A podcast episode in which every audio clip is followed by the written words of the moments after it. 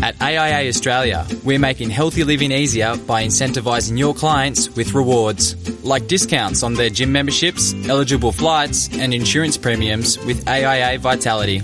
It's no wonder that we've reduced client lapse rates by 50% and helped grow client engagement. To find out more, contact your AIA CDM Guys, today. how are you all today? Thank you for tuning in to XY Live. This is my first time um, leading the interview today for a very, very, very cool subject, uh, which is powering women in advice. Um, while we wait for everyone to join, I might uh, welcome everyone on board. Phil, everyone knows Phil. Phil is our, our, our XY Live gun.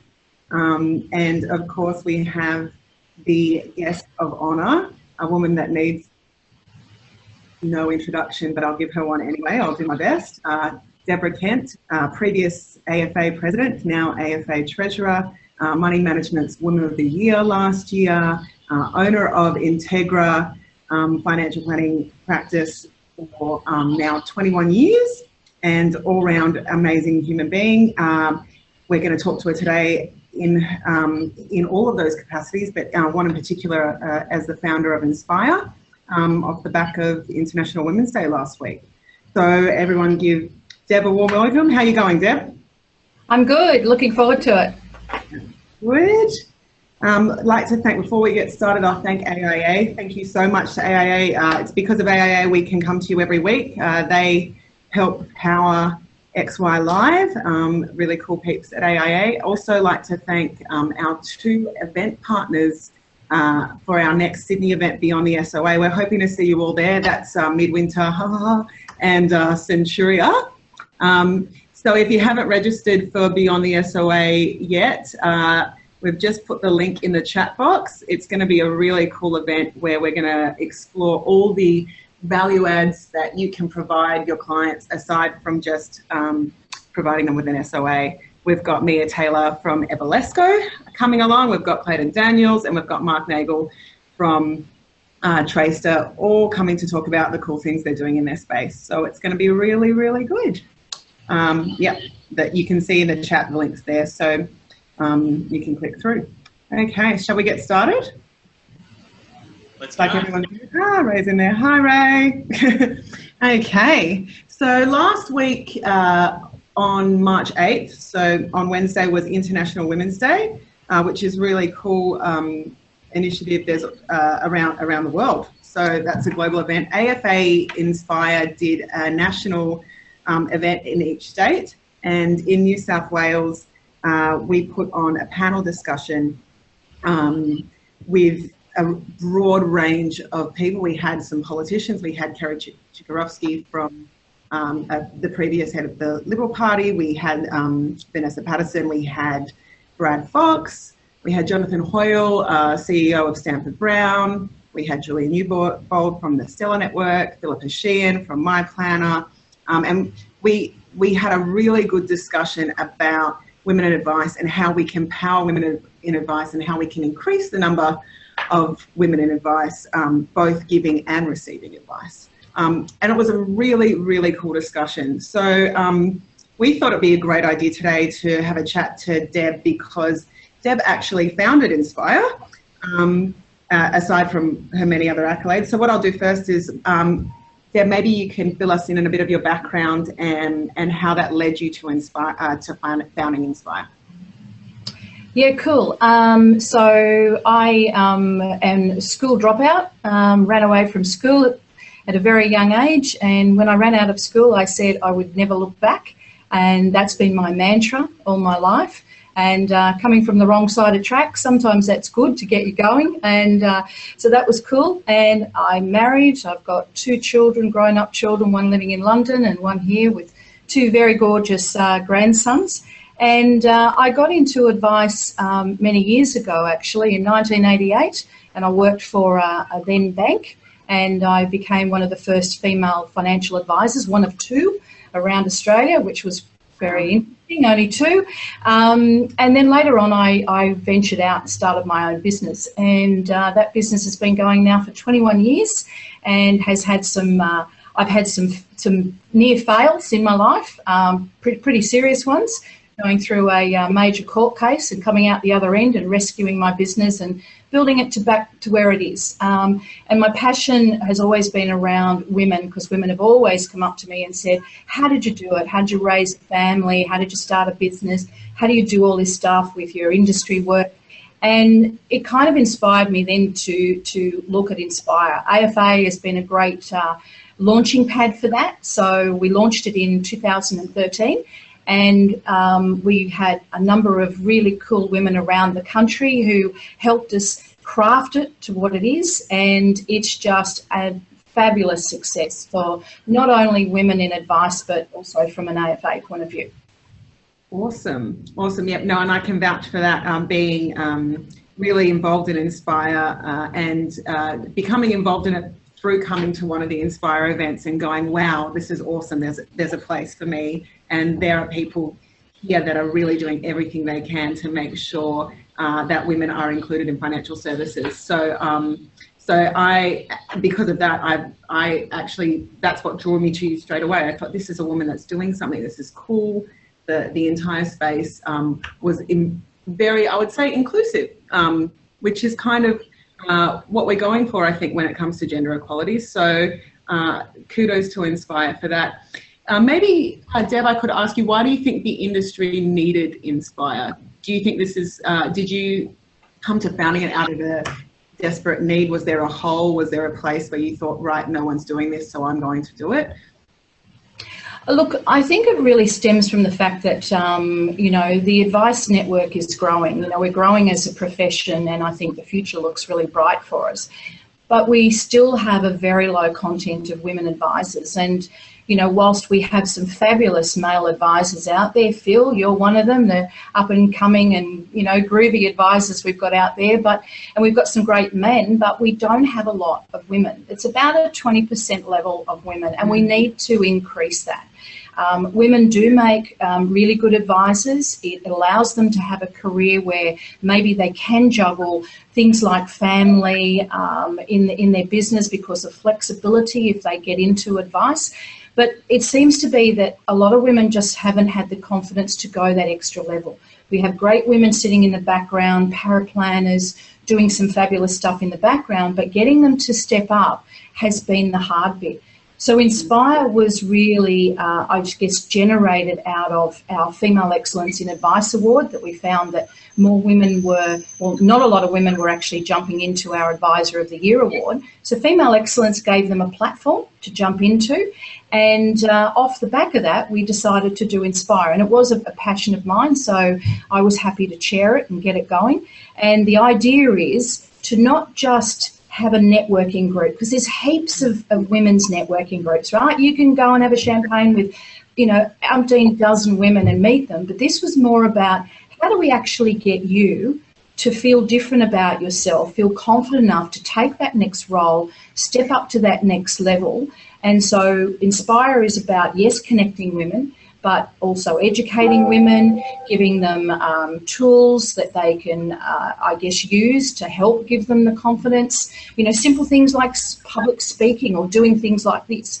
So it's, and that's why I think Inspire is is absolutely such a great women's group in our in our network at the moment because it does do more than just connect. It's about encouraging, empowering, and doing all those things for women. Okay, awesome. Yeah. Now you mentioned um, in in that answer, Deb, uh, things like family, juggling family, having confidence, um, having to step up a bit.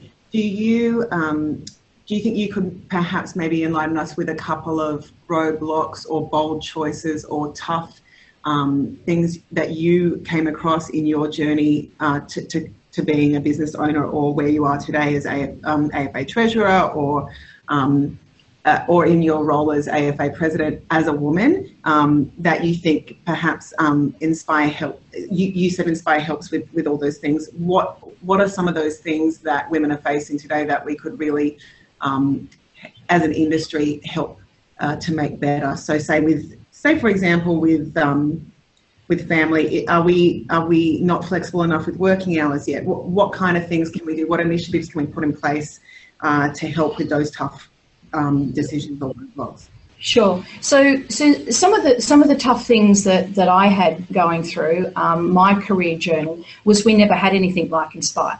We just mm. didn't have.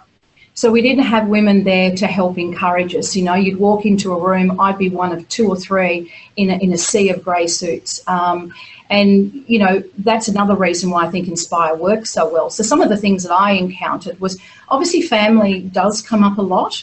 Um, I've been very lucky to have a very supportive husband that basically lets me live my dreams and just sits back yeah. and goes, Yeah, that's okay, cool, go for it.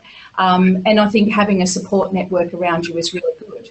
Um, you know, going from being a part time employee as a mother and making a decision to go full time was a, was a big thing for me. How was. I going to look after the children? Um, and look, I, I, was probably a little bit lucky because back in those days we didn't have really childcare centres, but we had a lot of support from each other. So we would, you know, look after each other's children. So it's a little bit different back in the, you know, in the days of the 80s when I had my children. But now, of course, we've got childcare which can help women, but it's expensive. So mm. there's things that need to be done there about how can we get women back into the workforce um, and and make it easier for them. Um, other roadblocks that I came across was just merely being a woman, a blonde woman in an industry where um, I had to prove myself. Um, rather than, oh, did she get the job for a particular reason? And I wonder what that might be. Um, I don't that stuff existed back in those days. And I think because we're having these conversations now and we are growing, that that times are changing, that we are getting better at recognising women in high level positions and encouraging them, but there's still a lot to do. Um, getting women back into the workforce, you know, childcare. How can we encourage the government to make it deductible, for instance? How many women do you know that do the numbers and go, well, it's not worth me working? Um, mm Flexible hours. I believe flexible hours should be for everyone, men and women. We have that here in Integra because we believe that males also should have flexible hours to be part of the, the bringing up of the children. Um, you know, there's always roadblocks, I guess, that hit women's confidence. You know, can I can I do this job? You know, a, a, guy will go in and look at a job and go, "Yep, yeah, I can do that," even though they may not be able to do all of it, but they have that inbuilt confidence that says, you know what, I'll just do it anyway and I'll learn along the way. Where women tend to say, I can do that bit, I can do that bit, but maybe I can't do that bit, so no, I'll sit back. Um, we need to encourage women more to take um, chances, get them to take a challenge, do the leap of faith. Um, personally, I've always been like that because of who I am. That, you know, if I want to do something, I'll do it. And hey, if it's a challenge, let me learn it and figure it out. Um, you know, get, getting the role as the AFA president, um, that was a challenging role. And there's stuff that I had to learn along the way. And we make mistakes, but we should praise ourselves when we do well and learn by our mis- mistakes. But um, yeah, so roadblocks are always going to be around family, women feeling guilty going back to work. And we need to be able to, to help them get through that. Sure, sure. Okay. Um, another thing I wanted to ask you, Deb, was um, for those that weren't at uh, the event last week, uh, our outgoing CEO, Brad Fox, um, made a comment which really stuck out to me, which was uh, we often um, talk about asking women to stand up and to step up and to have the courage to um, sort of smash the glass ceiling and break into these um, higher roles or break into to more senior positions. Uh, but what we should be doing is making sure that the people at the top are actually making room for them to be there, and that that, that can often be the biggest problem that women are trying, but it's a bit of a, a closed tight door or a boys club up the top, and women can't break through. Do you think um, that that is a um, still quite a prevalent problem in advice? And um, do you think what do you think practically as business owners are tuning in today can do to ensure that they're making room for women at the top? Yeah, look, I think that was a good comment that Brad made, and I think we just shouldn't say that it's also a male issue. It can be a female issue as well. We need to, we, we absolutely need to make room for people to step up and encourage them because quite often when you've got um, a business that is top heavy, um, uh, even with, with, males and sometimes there's females in there, you know, what are we doing to, to one of the what are we doing to get them up there? One of the things Sheryl Sandberg said in her book was we need sponsors You know, so really what we should be doing is sponsoring um, women. So that's that, and that can be a male sponsoring a woman to help her get through that. I guess we call it the glass ceiling, but getting to that next level. Sponsors are really, really important in, in large businesses, small businesses, and just in the general community. Because what that's doing is you're mentoring somebody to be able to get to that level. Um, yes, we do need to make room. Um, you know, conversations around the boardroom. Um, sometimes they're they're top heavy with males, and how do women fit into that? Um, sometimes we make the mistakes that we try to be like males, and we shouldn't. We should encourage women to actually be themselves and get out there and say what they feel they need to say, and not feel like um, they're not going to be heard. So I think in business, I think to get you know gender equality and let's say diversity as well, because it's not just about women; it's getting diverse views within a company and on a board. Is that we need to figure out how we can sponsor these women through to these roles, and yes, make the gap. Um, you know, we, we talk about you know quotas on boards. Um, do I personally believe in quotas on boards? I, as a woman, I kind of say, well, it should be the best person for the job. But quotas, what that does is it brings the conversation alive. You know, if we have a if we have gender diversity on the board, you know, quotas are, I guess, some way of leading to getting the conversation going and maybe getting encouragement from women. Um, business owners, yeah, I think you need to think about flexible hours. You know, for for all your staff, but especially if you want to get women to step up, how can we make it easier for them to do these roles with some of the issues that they have as the nurturer in the home.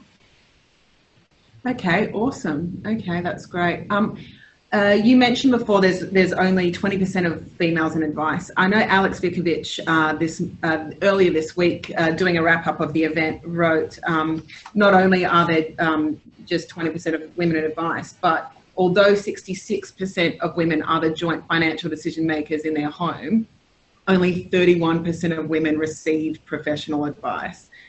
So that's a really big um, disparity between those two numbers. Do you think that the uptake of female advisors would result in the increase of females receiving advice?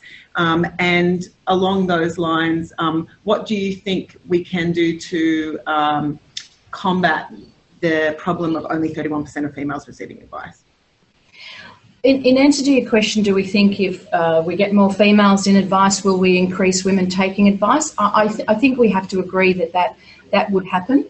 Um, yeah. A lot of women, and I see a lot of women in my business, feel sometimes a little bit intimidated by a male, and that's not saying that you know these male advisors are not great at what they do. It's just how they personally feel, especially if they've been through a divorce, a marriage breakup, um, or they're in that position where they've worked all their lives, they're you know in their 50s and they don't have anything to show for it. So they come in immediately um, defending themselves and feeling bad about the fact that they haven't gotten anywhere.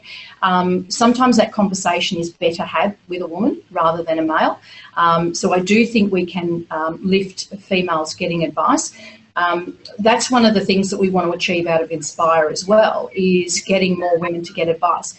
You know, 40% of women retire with less money than males, and we have to change that. And how do we do that?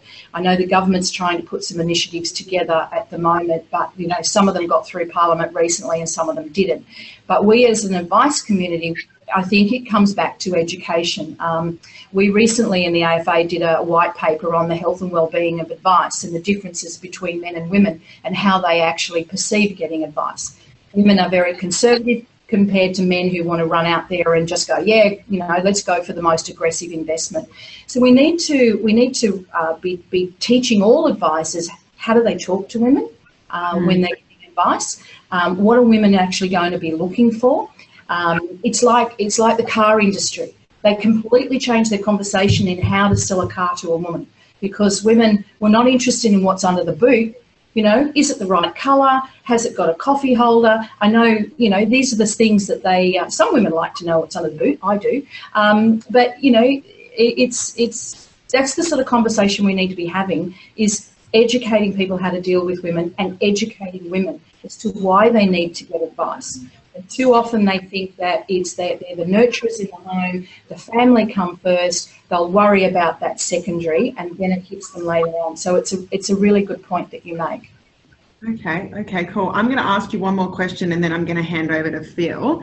And that is, um, uh, t- we just touched on the government stuff there. Is there um, anything in particular you think that the government um, can be doing better or that you think uh, incentives that government or legislation that should be brought through to increase the number of females giving advice um, and the number of females receiving advice?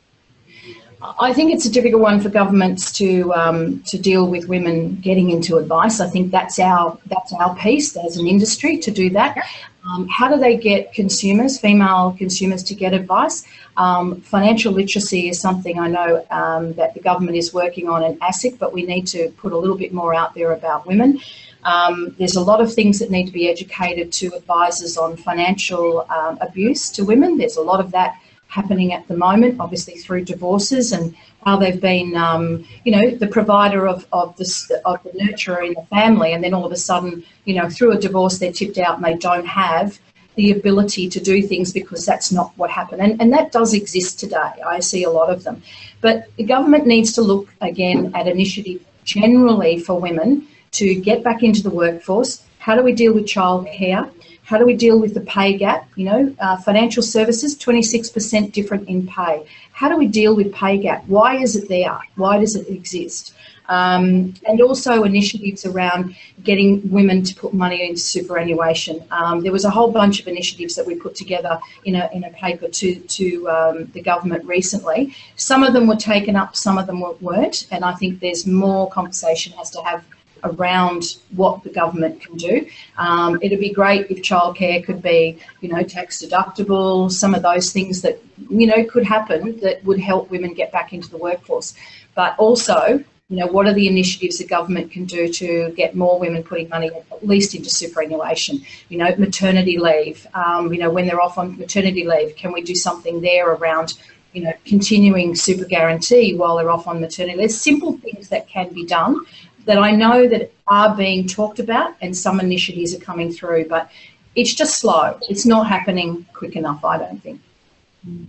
Yeah, no, I'm um, I'm I'm I'm uh, totally with you on the uh, women in superannuation thing. I think there definitely needs to be something done there to at least engage women in superannuation and um, make sure that we're doing what we can to uh, secure our retirement. So that, that's a controversial one, Naomi, could be the fact that you know majority of small businesses these days, home businesses, are run by women.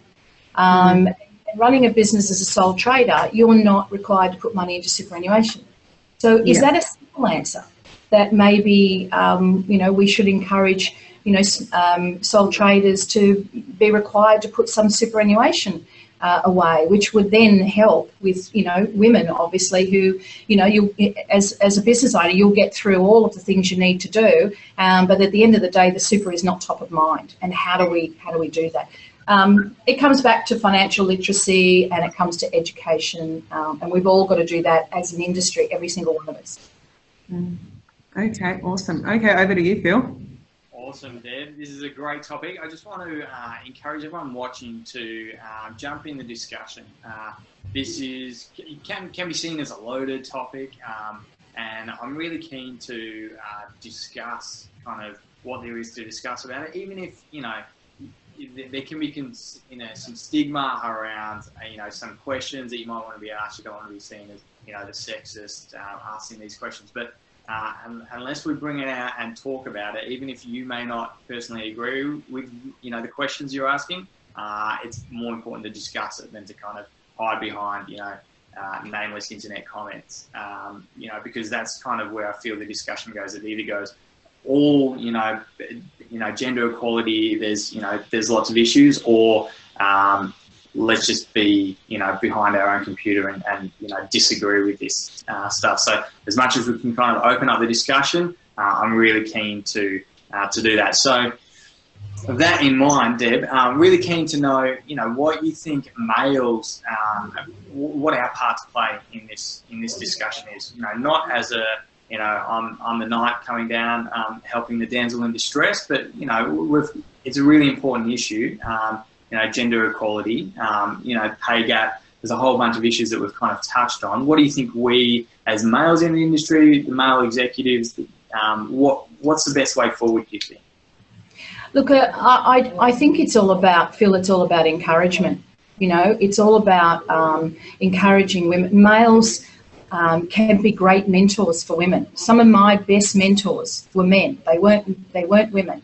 Um, and I think women can learn a lot from really great males in our industry. And I would encourage any women out there that are listening, go seek out a really good mentor. Now, whether that be a male or a female, if you know, and sometimes males are very good because you know some of some of the guys out there have built great businesses. You know, they've been able to um, become you know financial advisors from paraplanners. So how did they do it? You know, so I encourage men to really get behind women that they can see should be you know, going through to advisor level, and as I said earlier, sponsor them, which is a form of mentoring. You know, getting getting in behind them and encouraging them and teaching them um, to, to get up to these levels. You know, I think I think as um, business owners, what are the opportunities that we can give to women in our business? You know, identify one of your ladies that's in your back room doing your paraplanning. Um, is she going to be your next advisor, and how are you going to get her, give her that journey? Um, initially, the discussion may be, "Oh, I don't think I can be an advisor," but hey, if you've got the skill set um, and encourage them, give them the pathway to do it. And that may include some flexibility as well, because we know a lot of women uh, do have families. So I think that's where a role that men can play is, is really, you know, start mentoring these women, um, start encouraging them.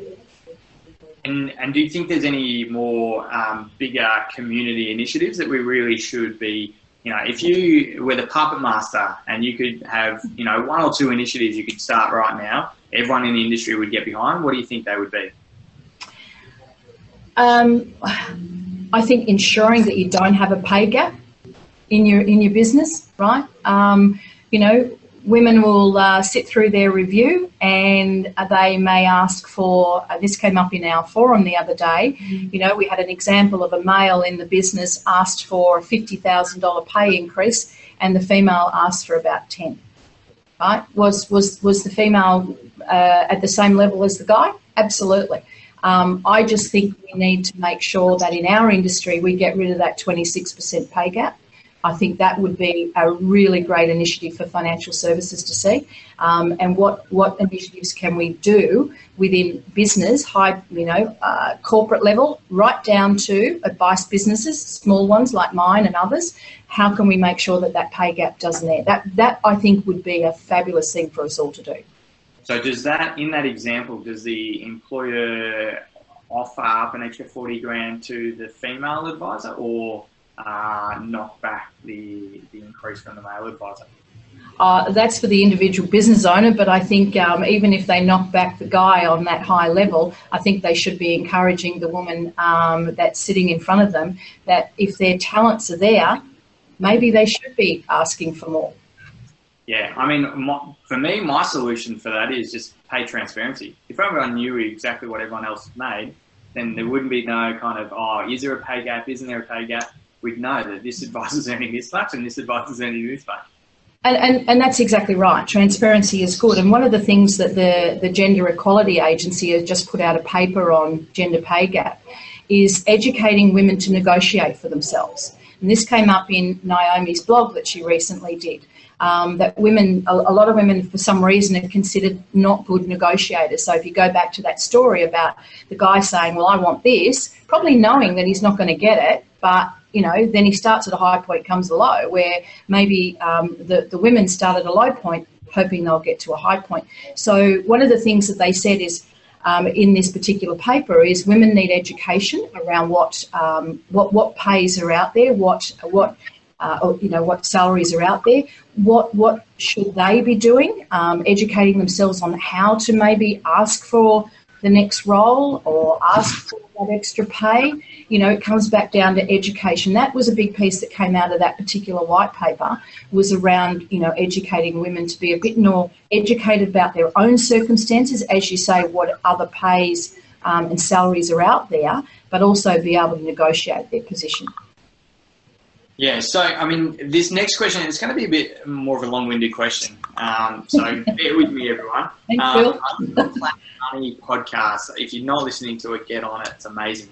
Um, but they they recounted a story about in Africa, uh, farmers who had uh, no insurance were less likely to take risks, uh, and then they had a fake insurance policy that Planet Money created. It was they were actually going to insure the farmers, but uh, they found that the farmers were more willing to take risks. So how does that make sense? Good question. Bringing that back to you said before that females are less likely to take risks or take a chance. Do you think that's because um, you know if they take a risk and they fail, it's it's a bigger impact on their careers or their lifestyle than as from the male counterparts? No, I don't think so. I think it's just the fear of failure.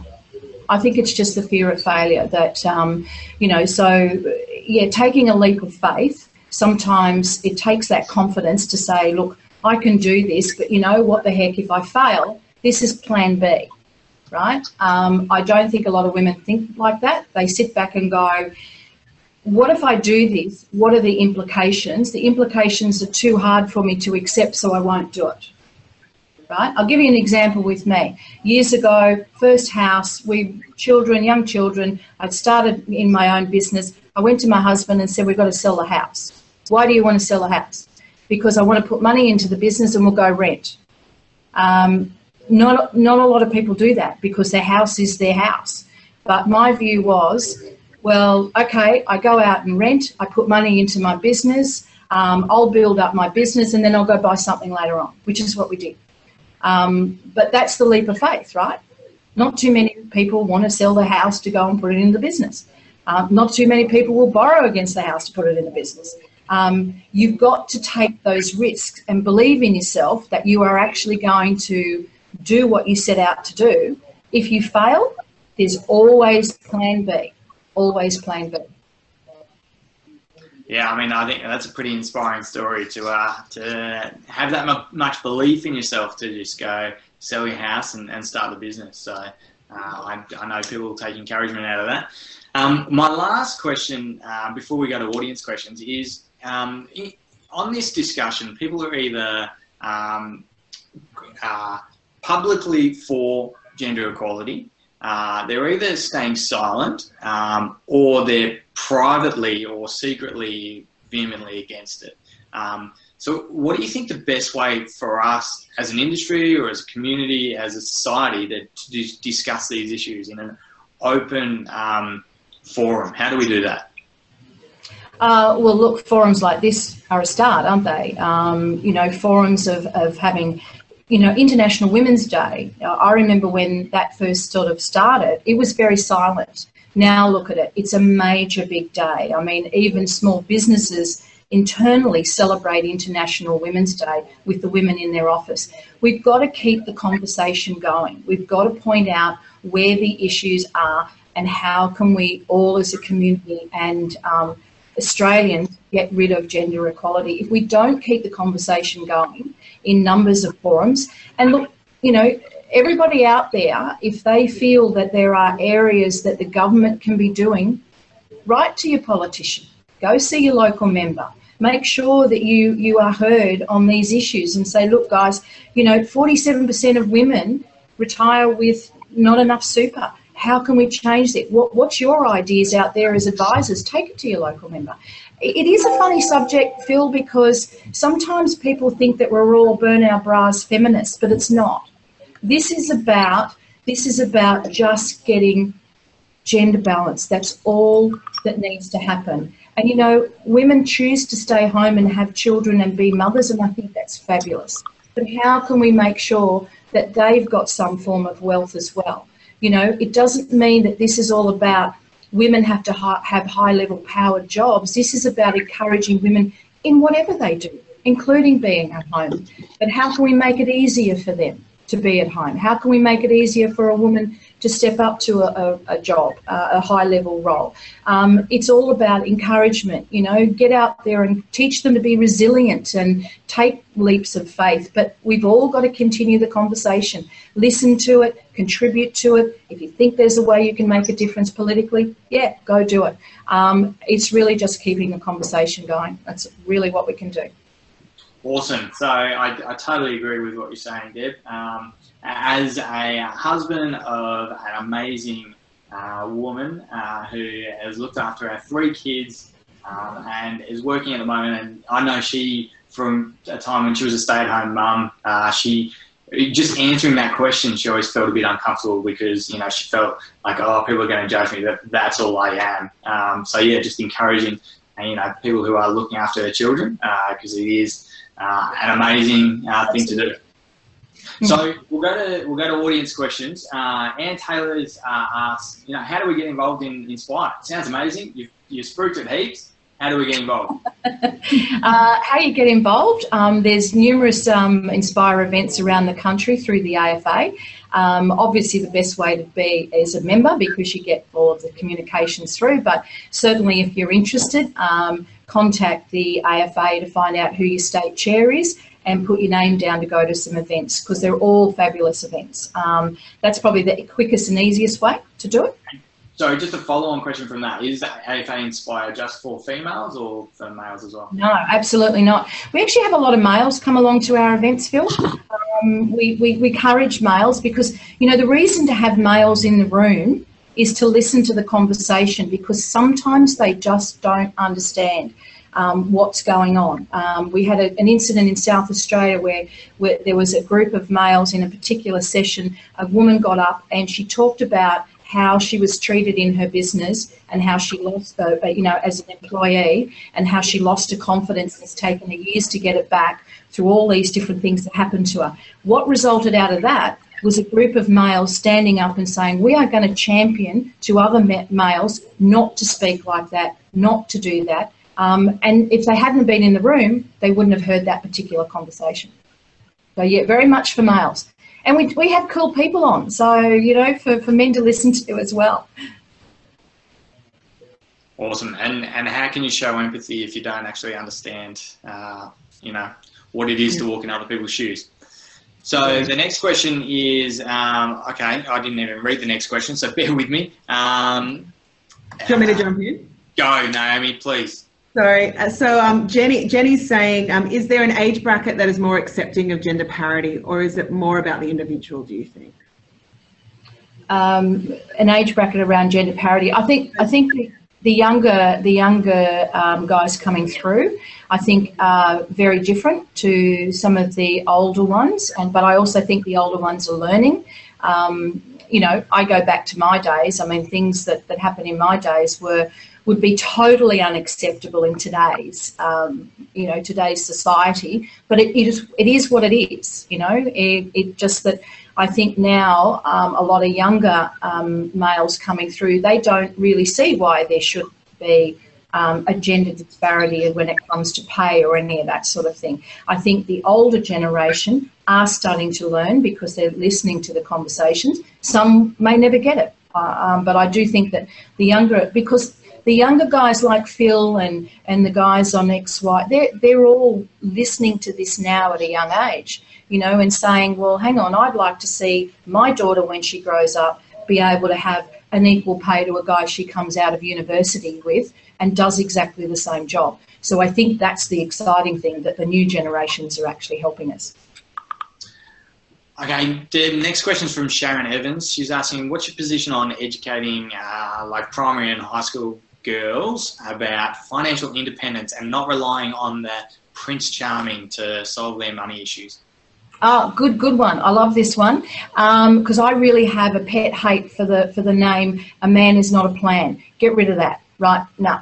Um, I think that we should be in schools talking to young women to be financially, um, uh, I guess, you know, financially fit for themselves um, interesting you say that because in Inspire where we we we look working at the moment on potentially having a schoolgirl program where we go out and um, our advisors from around the country can be encouraged to go out and speak to young women. Um, I particularly like this one because, as I said, I came from the suburb of Hard Knocks, bullied badly, um, left school early. I like to get out there and talk to these women and say, This is what I've done. You don't have to be a product of that. But in doing that, also get them encouraged to be, you know, look after their own financial futures. Um, because I think this is the key for women is what we need to make sure that they don't just see that getting married, um, that it's all passed over to the other person, the, the, the, male, you know, that they need to be financially secure. One of the things I wanted to do when I um, started my business, and it was a little thing that I don't know why, I just wanted to earn more than my husband. and I think um, it was just my thing. He knew. We used to laugh about it. Um, uh, but, you know, I think absolutely we need to have um, financial education programs to go out in schools to educate all children, but in particular, if we want to educate women, to really, um, you know, you know, see what they can do. You know, encourage them to be champions because they can. Be the best that they can be. I love that. That's awesome. Earn more than my husband. I love it. Um, next question is um, from Cassie. Hi, Cassie. Um, I know, Cassie. Uh, how can we encourage people to return to the workforce after a gap in employment, uh, mainly due to maternity leave? Uh, she said, I know I found it hard even to get an interview after an eight month break. Um, is there a scheme to bring skills up to date, uh, for example? Um, look, that, that's an interesting question. I don't know if there's anything that actually, you know, that, that were skills updates, but I think that's a really good point. Um, getting women upskilled after they've been out of work for a long time. And maternity leave is one thing, but think about the older women who maybe have to go back to work after a broken marriage. You know, so there needs to be initiatives around that. Um, to get women back into the workforce, um, I think you know. I think it's an interesting one because as an employer, um, how do we make the room for a woman to come back? Because what I see a lot, and the interesting thing is my husband works in cosmetics, so he sees this a lot, where women um, they go up the ladder um, and then and get to really top level marketing roles and GM roles, and they leave, they come back after having children, and they can't do it because the the role is too much to balance the family. So how can employers, I think this is a better question, cater for women when they come back after maternity leave with maybe part-time solutions, working from home solutions. You know, I know there's some businesses out there that do it, um, even in financial services, really well. So some of the big corporations are really doing this well, having childcare on site, a few things like that. But um, I sympathise because I hear that story a lot that it's really hard to go back into the workforce after you've. Um, but there's some of the, the, thoughts that I would have. Okay, great. So the next question from Benny Nash. Um, he's on the other side of the camera. He's asking questions, not interviewing, which is good. Um, do you think it's just advisors generally weren't great at soft skills? So, sorry, I'll backtrack. Referring to the comment before about soft skills and the women are better at this, uh, do you think that it's uh, just that advisors generally weren't great at soft skills and now we're getting better at this as an industry. Are we getting better at soft skills? Yeah, we are. We are because um, you know if I go back to years ago in advice, um, advice was considered. People would sit in front of you, and the first thing that was asked was, um, "Why are you here? Um, let's let's go through all of your financials and let's come up with a solution." Okay. Um, there wasn't a lot of talk around you know, what do you want to achieve? What's your financial goals? What does your life look like in five and 10 years' time? There was some of that conversation, but I think a lot of it was more, uh, you know, just looking at the financials. I would actually say to, to Ben, I think there are some really great men out there that do, do have some fabulous soft skills. So let's not just pigeonhole them as not. Um, I think traditionally they came from a sense of solution mode um, I do think women have a really good sense of empathy because it's just inherent as who we are. You know, when, when we meet somebody, you know, people like to engage with people who are like them, people who understand them um, and sympathise with their situations. So if a woman comes in, for instance, and, and I've had these examples where um, lived a high life, hasn't got anything to show for it, late 50s, buys a lot of shoes, um, goes out for dinner a lot. It's having that conversation. Women are good at having that conversation and saying, you know, it's great to do all of those things um, because I probably do some of them myself. But this is what we need to do to get you financially secure.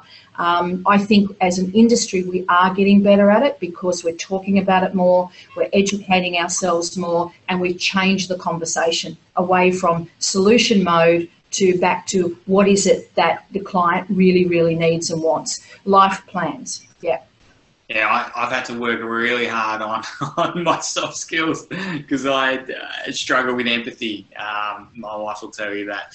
Um, so Ben's also asked, uh, where do women go for really good mentoring? Sorry, what was that one? Where do women go for good mentoring? Uh, when, where to? Yeah, where do we where do we find them? Oh, yeah. Look, um, mentoring is interesting because like the AFA has a mentoring program which you can jump into, um, but in my view, I think you need to seek out somebody. This is what I would do and what I've done in the past. Seek out somebody that you feel um, is somebody that you aspire to. You know, you're, you're watching what they're doing um, you think, well, this this person, whether it be a male or a female, is really doing such a great job that I would like to do. Go ask them. Go and ask them whether they will mentor you.